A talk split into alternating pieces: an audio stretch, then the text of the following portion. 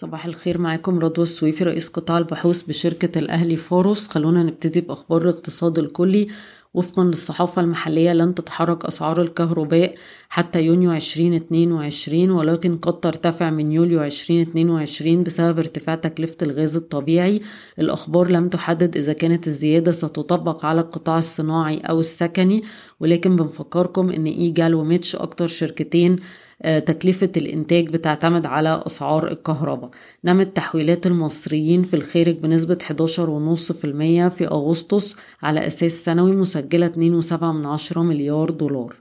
يوم الخميس الحكومة رفعت أسعار التوريد بالنسبة لليوريا ل 4500 جنيه مصري من 3000 جنيه مصري قبل كده والشركات هتلتزم بتوريد 55% من إنتاجها بالسعر المدعم 10% من إنتاجها في السوق المحلي ولكن بالسعر الحر وهيسمح لها بتصدير 35% من الإنتاج. رفعنا القيمة العادلة لشركة أبو قير ل 29 جنيه مع توصية بزيادة الوزن والسهم بيتم تداوله عند أربعة ونص مرة العام واحد وعشرين اتنين وعشرين آه، في ظل التغيرات التي تم الإعلان عنها. وبرضو رفعنا القيمة العادلة لموبكو لمية وسبعتاشر جنيه واتنين وخمسين قرش آه، في ظل تلك التغيرات. والسهم بيتم تداوله عند خمسة وتمانية من عشرة مرة مضاعف ربحية العام عشرين اتنين وعشرين.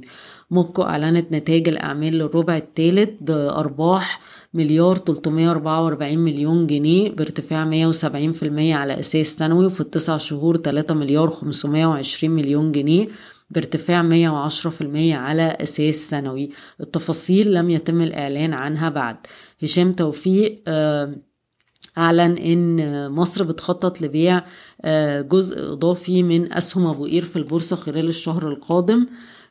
شركة السويدي بتتفاوض مع نوكا لتطوير خمسة مليون متر مربع من الأراضي الصناعية في آه، أكتوبر. آه، شركة EFG هرمس استكملت الاستحواذ على حصة واحد وخمسين في المية من بنك الاستثمار العربي مقابل تلاتة وتمانية من عشرة مليار جنيه.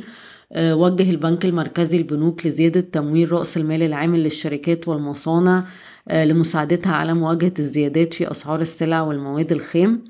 آه، كما أخطر البنوك بوقف مبادرة تمويل الجمعيات التعاونية بفايدة 5% بسبب التأثير المحتمل على القروض المتعثرة. شركة كور بليس هتصدر سندات بقيمة 3 مليار جنيه قبل نهاية عام 2021 IDH في المؤتمر الهاتفي أعلنت إن نتائج الأعمال هتساعد على دفع توزيعات قوية. إحنا متوقعين الشركة توزع تقريبا 2 جنيه و30 قرش عن عام 2021 ودي تقريبا عائد 12 و8 من عشرة في المية.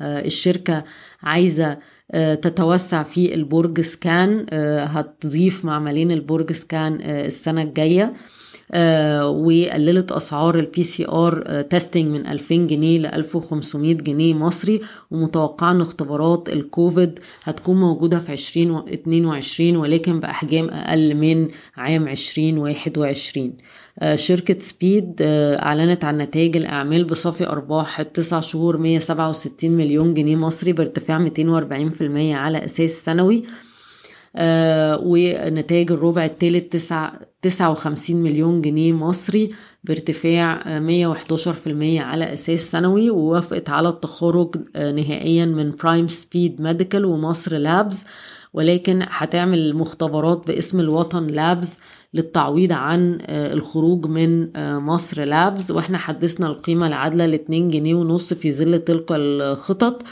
والسهم بيتم تداوله عند مضاعف ربحية ثلاث مرات لعام عشرين اتنين وعشرين. بالم هيلز آه عندها نفقات استثمارية تلاتة وتمانية من عشرة مليار جنيه في سنة عشرين اتنين وعشرين وبتتوقع زيادة أسعار البيع بعشرة في المية العام القادم. وهتصفر آه، إجمالي الديون بنهاية عام 2021 ولكن تسعى للحصول على قرض 3 مليار جنيه في عام 2022 آه، بالنسبة آه، للمصرية للمنتجعات والقضية اللي تم النظر فيها يوم 17 11 قررت المحكمة إعادة الدعوة إلى هيئة المفوضين مرة أخرى لإعداد تقرير تكميلي في ضوء المستندات الجوهرية والطلبات المقدمة من الشركة المصرية للمنتجعات السياحية بجلسة المرافعة. بشكركم ويوم سعيد.